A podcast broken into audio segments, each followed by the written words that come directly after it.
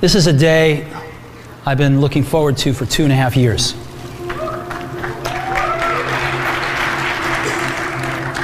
I want to thank Harvard for this honor. I'll be changing my job next year, and it will be nice to finally have a college degree on my resume. Діджиталізація Вимовити так само непросто, як і потрапити в цю сферу. Стів Джобс створив компанію Apple в гаражі. Білл Гейтс покинув університет, щоб почати свій бізнес. Жоден не стає багатим та успішним одразу. Скільки кроків потрібно зробити, щоб прорватися на вершину? Своїми історіями діляться наші гості щовівторка об 11.00 у програмі Діджитал Прорив. Програма виходить за підтримки DevLight. Доброго дня, шановні слухачі. Сьогодні ви слухаєте Urban Space Radio, а в ефірі знову я, Ігор Полич, із своєю авторською програмою про тотальну діджиталізацію. Хто слухає мене вперше, нагадаю, я співзасновник і керівник компанії DevLight, яка славиться на нашому ринку створенням та розробкою цифрових продуктів на веб і мобільних платформах.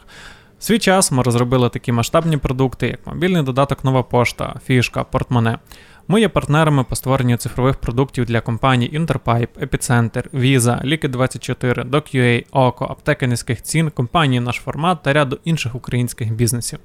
Задача мого курсу більше познайомити вас із процесом тотальної діджиталізації, розповісти про її вплив на економіку, суспільство, бізнес, дати вам поради про те, як взяти максимум із даного процесу, а також порекомендувати перші кроки на шляху до створення нової цифрової бізнес-моделі. Розказати вам про те, як успішно створити цифровий продукт, або як і взагалі побудувати Digital First організацію. Минулого ефіру ми з моїм гостем спілкувалися про те, чому цифрові продукти провалюються, чому ними ніхто не користується, а інвестиції не повертаються. Запис минулого ефіру, як і всіх попередніх, ви зможете знайти на Apple Podcast, на Google Podcast і на Mixcloud. Зрештою, сьогодні мій останній ефір в рамках даного сезону. Протягом всього шляху подкастів я отримав дуже багато сфальних відгуків про свій курс. Багато слухачів говорять про те, що це дуже цікаво і варто поглиблювати дану тему. Тому чекайте від мене незабаром нового контенту, як і аудіо, так і відео. Будемо ще глибше розбирати діджиталізацію та визначати, що ми з нею будемо робити. Отож, поїхали. Сьогодні мій заключний моноефір. Часто в таких випадках підбивають підсумки всього шоу, згадують та цитують найкраще. Я, користуючись нагодою, хочу не тільки підбити підсумки, а й спробувати заглянути трішки далі, зрозуміти, чого іще нам чекати від процесу тотальної діджиталізації. Я хочу знайти відповідь на питання, що буде після діджиталізації. В даному ефірі я пропоную всім нам перенестись на макрорівень і поглянути на дане явище не з точки зору окремої компанії чи якоїсь окремої функції, а простежити за тотальною цифровізацією з точки зору планети, суспільства крізь площину часу. Для початку пропоную поговорити про інформацію і її поширення. І цей блок я назву Постправда. Діджиталізація була винайдена людьми і використовується також ними. Ми її автори і ми її споживачі. Крім фізичної еволюції, яка проходить дуже повільно, людство проходить еволюцію свідомості, хвилі якої швидко і радикально змінювали суспільство. Цифровізація є головним тригером зміни свідомості людства в наш час. Я дуже великий адепт діджиталізації, і я зараз не про її форму чи функцію, я про суть похідних речей. Діджиталізація дуже сильно прискорила процес розвитку нашого суспільства. Сотні мільйонів людей вперше за часів діджиталізації отримали можливість доступу до всієї нагромадженої бази знань у світі. Мільйони людей користуються цим постійно. Це дає більше знань, швидкості в засвоєнні, це призводить до кращого розвитку і дає ще нові можливості. Сотні мільйонів людей, під'єднані до однієї великої мережі, разом створюють, вдосконалюють нові знання, допомагають один одному, поширюють важливу інформацію, захищають права один одного. Суспільство ще ніколи не було таким єдиним, як зараз. Це просто фантастика. Це однозначно величезний прогрес, бо суспільство стає більш відкритим, прозорим і захищеним. Здавалося би, де цифровізація, а де етичні норми, що взагалі між ними є схожого і тотожного. І я постараюсь вам зараз тут відповісти. Діджиталізація це не тільки мобільні додатки, це не Facebook і не YouTube. Тотальна діджиталізація це також камери, які розташовані повсюди, це розподілені бази даних, з яких доволі важко вилучити якусь інформацію. Це інфраструктура, яка дозволяє нам миттєво поширювати будь-яку інформацію на всі континенти одночасно. Це дозволяє нам бачити і сприймати речі такими, якими вони є. Навіть якщо часто ми цього не хочемо сприймати. Велика цифрова інфраструктура і діджиталізація швидко дає знати, хто вкрав речі з магазину, якого політика спіймала на хабарі, які реальні видатки бюджету, де зараз знаходиться політичний іммігрант та багато інших речей, яким необхідно бути загально поширеним. Діджиталізація дозволяє нам викоримати та бачити правду. Чи сприймати її справа наша. Процес тотальної цифровізації чи не вперше в житті цивілізації дає індивіду всі можливості, щоб стати людиною із великої букви. Маса інформації, можливість аналізу і уточнень, сотні людей і всього світу в онлайн, які готові допомогти. Ну, чи це не фантастика? Те саме стосується і відносин працівника і роботодавця. Цифровізація дала величезний поштовх культу правди і зворотнього зв'язку проте більшість з нас поки що до цього не готові. Нас ніхто цього не вчив. Але де проблем менше? В компанії, де працівники дають чесний зворотній зв'язок і разом працюють над, над проблемами, чи в компанії, де про це ніхто не говорить. Те саме стосується держави і суспільства в цілому. З іншої сторони, така все прозорість і можливість бачити все означає певні проблеми. Зараз ми спостерігаємо виникнення все більш і більш складних режимів цифрового спостереження у всьому світі. Мова йде не тільки про авторитарні режими, а й про демократичні уряди також. США, наприклад, будує глобальну систему спостереження. Те саме робить і Ізраїль на західному березі річки Йордан. У той же час уряди націоналізують цифрові дані, разом тим сприяючи встановленні чогось на кшталт цифрової диктатури. Цифровізація дала можливість великим корпораціям нагромаджувати і зберігати величезні масиви даних. І очевидно, що вони планують використати ті дані з якоюсь метою. Уявімо, через 10 або 20 років алгоритми будуть щитувати найдрібніші рухи очей, вимірювати ваш кров'яний тиск і якісь певні біологічні показники. В результаті вони розкажуть кожному з нас, хто він є насправді. Може бути, вам здається, що цей алгоритм марний і вам навряд чи захочеться бути об'єктом його дії. Але навіть якщо вам вдасться сховатися від себе самого, то ви точно не сховаєтеся від Amazon або від Alibaba. Настане день, коли біометрична інформація і обчислювальна потужність стане достатня для того, щоб створити алгоритм, який буде знати нас краще, ніж ми самі. Особливо, якщо враховувати, що люди дійсно знають себе не дуже добре, принаймні зараз. І з одного боку, такий розвиток технологій може бути використано на благо, наприклад, для забезпечення найкращого в історії сервісу охорони здоров'я. Навіть до того, як ви відчули ще якісь перші ознаки захворювання, гаджет вам вже повідомить, що у вас, скажімо, початок застуди або якоїсь іншої хвороби. Але не в правильних руках така технологія може створити найгірший тоталітарний режим в історії людства, щось набагато гірше, ніж СРСР за часів Сталіна. Чи є ризик того, що воно трапиться? Ці питання на яке я точно не маю відповіді. І думаю, ніхто, певне, зараз не має. Це новий виклик, який разом нам всім потрібно буде подолати. І в даному моменті ми можемо підвести перші підсумки і дати першу відповідь на питання, що буде після діджиталізації.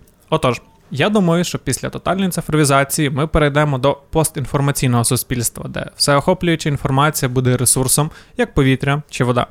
Інформація буде визначати соціальний рейтинг окремих людей, компаній, організацій або навіть цілих держав. І оскільки інформація буде надшвидкою і, мабуть, все проникною, сильно зміняться моральні орієнтири людей.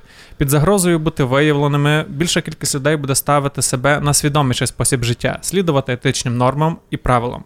І хочеться вірити, що це буде робитися не через страх так званого цифрового бога, а через глибоку усвідомленість, яку суспільство буде давати людям з маличку. Інформація і цифрова правда сильно зітре кордони. Все більше людей буде мігрувати з одних куточків світу в інші, не через фінансові причини, а з перспектив ментального єднання і комфорту. Люди будуть створювати окремі організації по цінностях, вподобаннях і скликати до себе подібних. Це більша кількість технологів і вчених будуть їхати до Сан-Франциско і до Берліну, більше поціновувачів мистецтва в Париж і Рим, а підприємців в Китай та Саудівську Аравію. І окремі міста отримують гіперспеціалізацію і перетворюються на так звані хаби. Поговоримо про наступний аспект того, що буде після діджиталізації. Поговоримо про робоче місце. Швидке поширення інформації дало нам ще один ефект: це пришвидшення роботи в першу чергу, а разом із тим мобільність робочого міста. Тепер цілий офіс вашої компанії може знаходитись просто в телефоні, і це сильно змінило наш світ. Ми більше не прив'язані до місця, можна проводити співбесіди, тренінги, конференц-дзвінки, перебуваючи в різних країнах. Яка різниця, де ти, якщо ти на зв'язку і можеш все врегулювати дистанційно? Раніше потрібно було по кожній зміні в проєкті дзвонити, домовлятися, зустрічатися, обговорювати, витрачати час і сили, чекати якихось відповідей. Зараз за допомогою месенджерів створюється група учасників проєкту, і все відбувається просто в режимі реального часу. Переписка в месенджерах надає певну якусь неформальність формальним процесам і, звичайно, іншу швидкість. Спілкування по електронній пошті зараз вже вважається дещо повільним, так ніби це пневмопошта. Зовсім по-іншому може виглядати і ваша кар'єра. З певною долею перебільшення скажу, що вам не потрібно переселятись до великого міста чи жити в мегаполісі, щоб заробляти собі на життя. Можна робити це із дому із будь-якої місцевості, де є хороший зв'язок та інтернет. Цифровізація дала нам цю можливість. Давайте помислимо наступним чином з використанням якогось ілюстративного прикладу. Візьмемо за приклад мальовниче карпатське село чи то місто Верховина. Е, В нашій країні всі говорять про те, що молоді дуже мало можливостей до роботи та кар'єри, особливо молоді в сільській місцевості. Там немає великих компаній, брендів тощо. І дійсно виглядає ніби проблема, та ніби біда. Але давайте глянемо на ситуацію тверезо, глянемо на неї з іншої сторони. Якщо говорити про мою галузь, про IT, по всій країні в нас є недостача декількох тисяч спеціалістів від 5 до 10 за різними оцінками. Тепер дивимося сусідню Європу, і європейський бізнес заявляє, що до 2022 року він буде відчувати нестачу it кадрів у розмірі 750 тисяч спеціалістів. Це просто колосальна величина. Що роблять компанії в такому випадку? Налагоджують віддалену співпрацю із своїми колегами.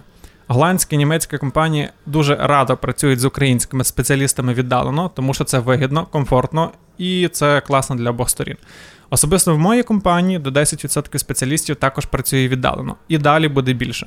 Тепер повертаємось до нашого прикладу із верховиною. Чи можна працювати із гідним доходом, не залишаючи свою місцевість? Так, можна. Чи можна таким чином молоді не виїжджати на заробітки? Та, можна.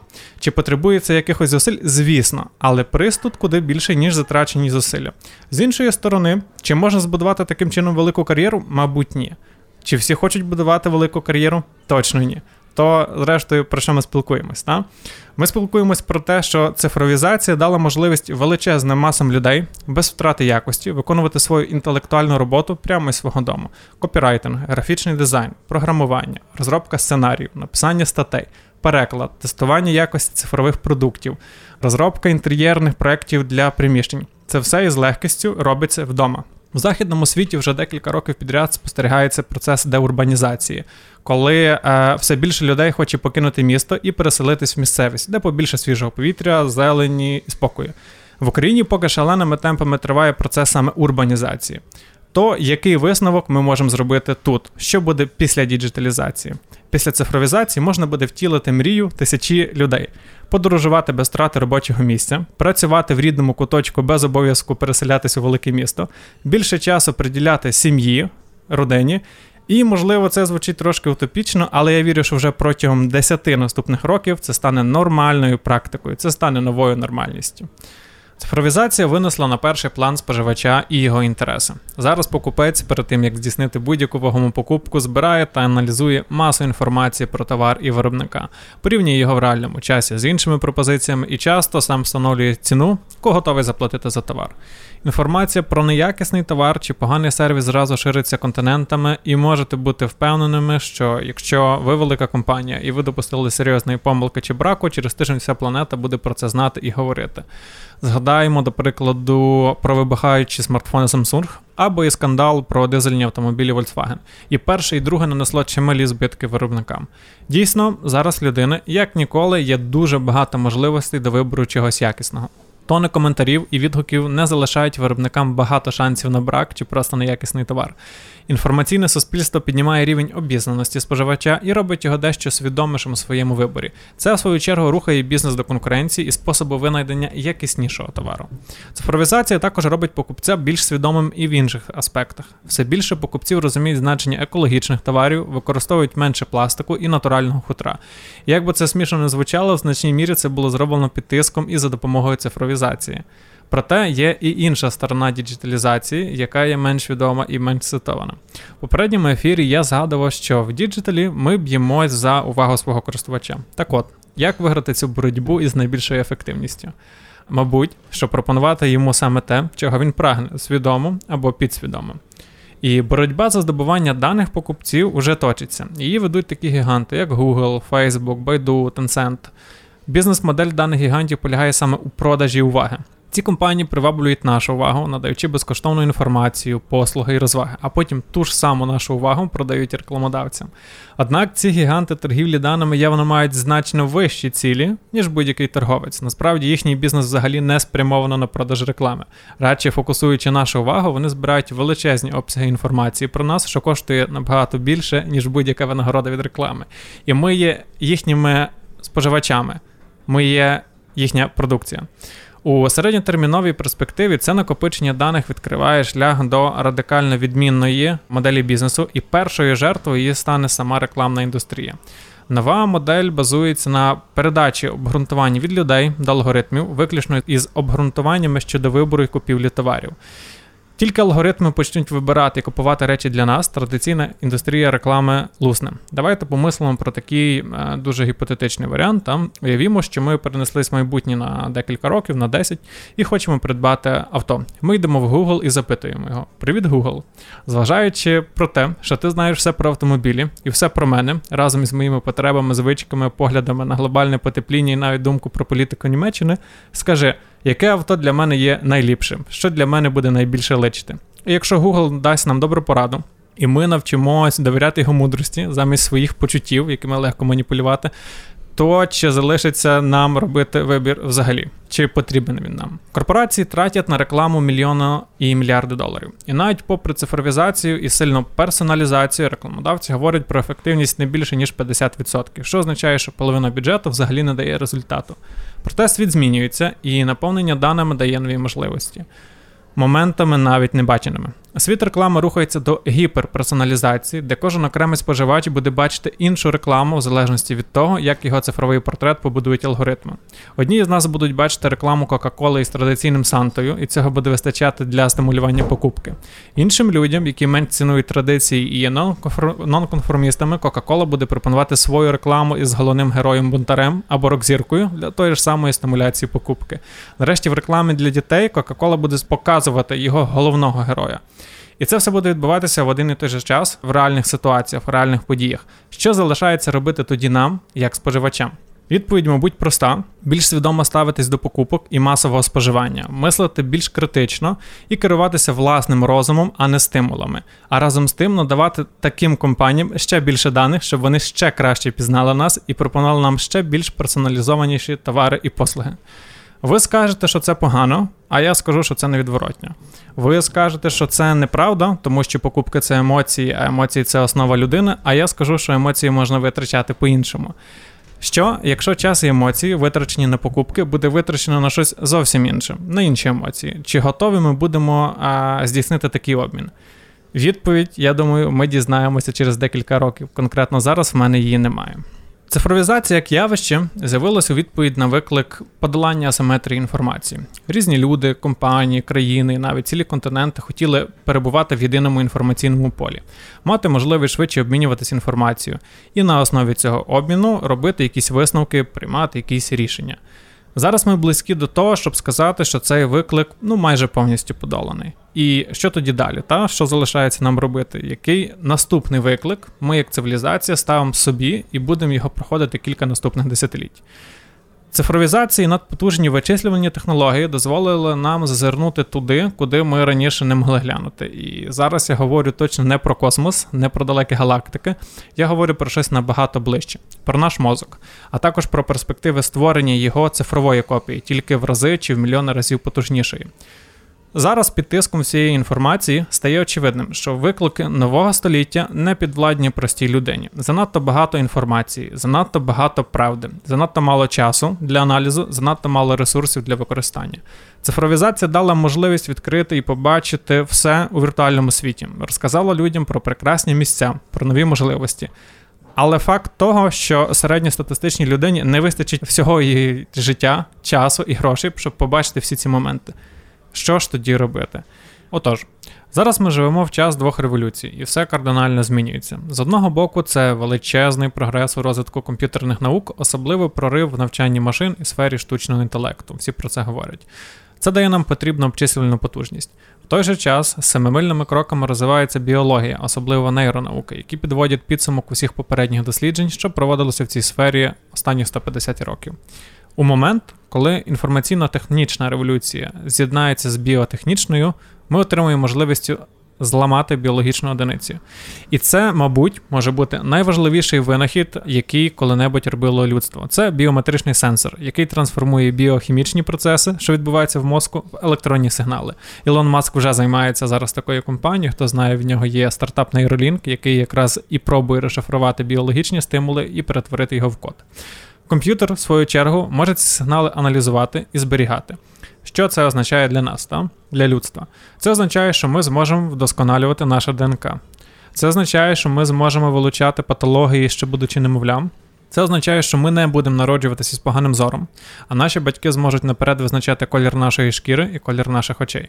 Це трішки лячно, трішки негуманно, принаймні здається так зараз, але це майбутнє, до якого ми з вами впевнено рухаємося.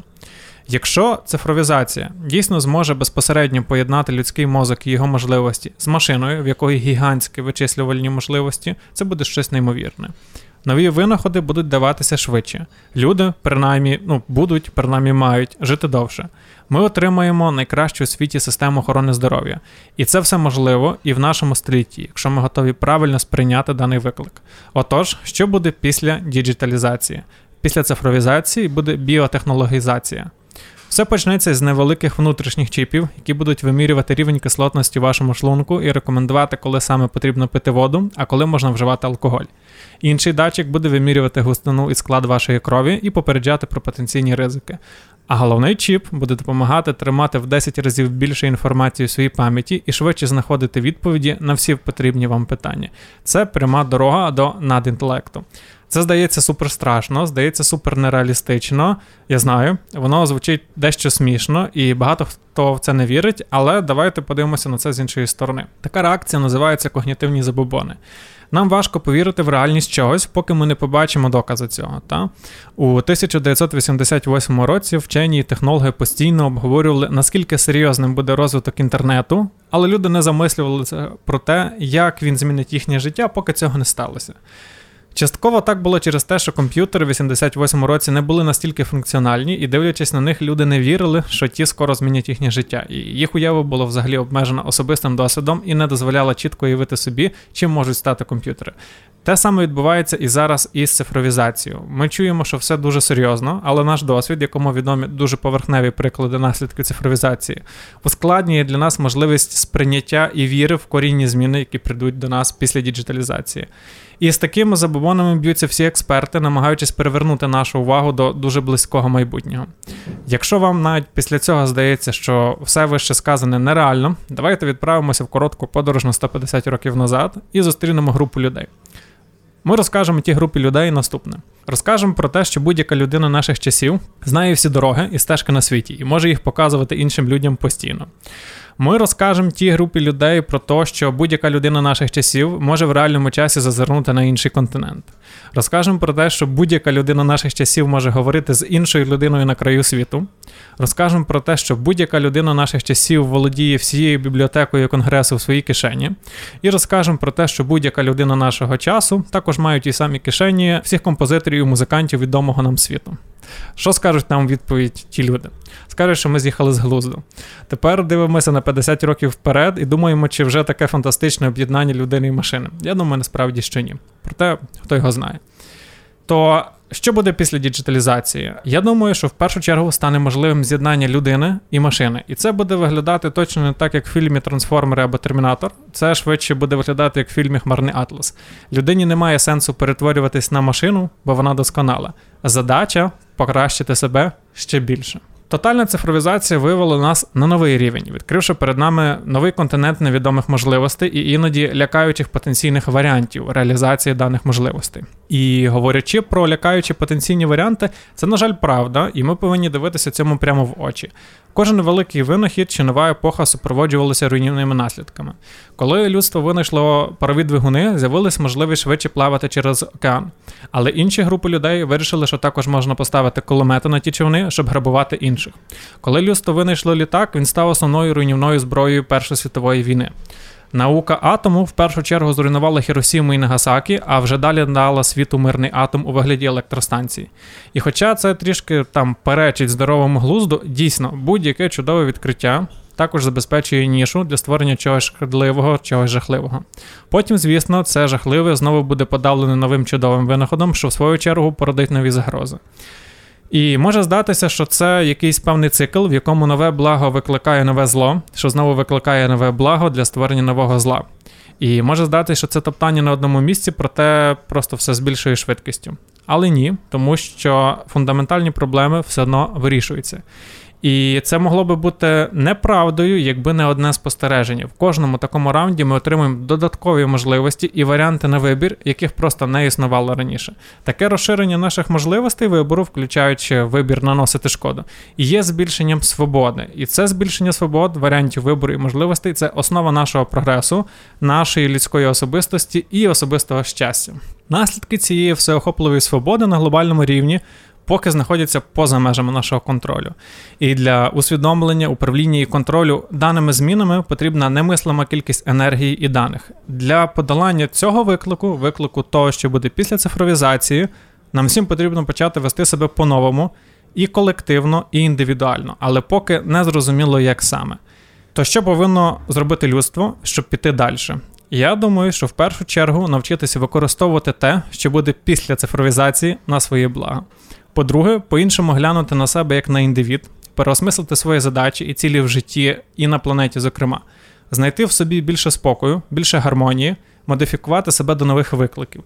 І модифікувати саме себе, свій мозок і своє тіло. Об'єднані в реальному часі багатьма способами у нас все більше і більше можливостей, як в маленькому, так і глобальному прояві, як діяти по-новому як не припинити себе дивувати неможливими досягненнями. І я думаю, що ми, як людство, після цифровізації точно справимося із цими викликами. В першу чергу цей курс був би неможливий без гуртованої команди Urban Space Radio, яка допомагала мені на кожному кроці створенням цього шоу, та і без компанії DevLight, за підтримки якої цей подкаст виходить тут. Це шостий мій подкаст. Всі їх ви можете послухати на Apple Podcast, на Google Podcast, на Mixcloud е, за тегом е, Тотальна цифровізація, там цифровий прорив. Про що ми говорили протягом мого курсу? Загалом весь курс був побудований навколо цифровізації. Що таке цифровізація? Цифровізація це новий вид енергії, який ми створили самостійно. Ми її автори, ми її споживачі. Цифровізація змінює все навколо нас і змінює, попри там боязнь багатьох людей на краще. Стараються кордони, люди стають свідоміше, люди стають розумніші. Ми знаємо більше правди, ми знаємо більше того, чого відбувається з нами. Ми маємо небачені раніше можливості, і ми насправді постійно їх використовуємо в своє благо. Компанії цифровізуються для того, щоб надавати кращий сервіс своїм покупцям, для того, щоб ставати ближчими для свого клієнта і давати йому більше. Підприємці створюють цифрові продукти у відповідь на виклики нової сучасності для того, щоб переносити фізичні продукти у цифрову площину, давати їм більше можливостей, давати їм більш якісні характеристики, робити їх кращими, робити їх вартіснішими. Ми, в свою чергу, використовуємо всі дари цифровізації у вигляді діджитал-продуктів, у вигляді мобільних додатків, сайтів для того, щоб ставати мобільнішими, для того, щоб більше вчитись, більше засвоювати ставати кращими у всіх проявах цього слова для того, щоб досягати більшого, і для того, щоб кожна хвилина нашого життя була набута сенсом. Та? Ми обмінюємо поганий час на хороший час. І хороший час в нас виникає саме за допомогою цифровізації, саме за допомогою цифрового прориву. Протягом мого курсу ми проговорили про практичні аспекти, як створити свій цифровий продукт, як не завалити його з першого разу. Ми проговорили з моїми гостями про те, як оцифрувати цілий бізнес, чому варто збирати аналітику, чому варто а, створювати нові відділи в своїх компаніях. Ми поговорили про цифрові бізнес-моделі, і ми поговорили про те. Зрештою, як заробити мільйон в діджиталі і як стати діджитал лідером. Інформацію, яку я видав вам протягом шести подкастів, звісно, недостатньо, тому що це дуже глибока і дуже професійна інформація, але я з радістю готовий з вами ділитися нею в особистих повідомленнях, з радістю готовий проводити консультації і надавати вам відповіді на ваші питання, якщо воно буде потрібно. Що буде з нами після діджиталізації? Насправді ми визначимо це самі. Нас, як людство, чекає е, новий великий виклик. І я думаю, що в межах цього десятиліття підходить до закінчення епоха попередніх 30 тисяч років, коли людина була унікальною у своєму виразі. Зараз ми підходимо близько до того моменту, коли ми зможемо модифікувати своє тіло, робити його сильніше, можливо, переносити свідомість. І для нас це означає, що для людства настає нова епоха. Ніхто з нас не може сказати, де воно завершиться, але я думаю, що як і всіх попередніх разів, як в всіх попередніх викликах, ми, як людство, як цивілізація, прекрасно з цим справимось і використаємо всі можливості на благо один одному і на благо нашого суспільства загалом. Дякую вам і до зустрічі в наступних історіях. This is a day I've been looking forward to for two and a half years.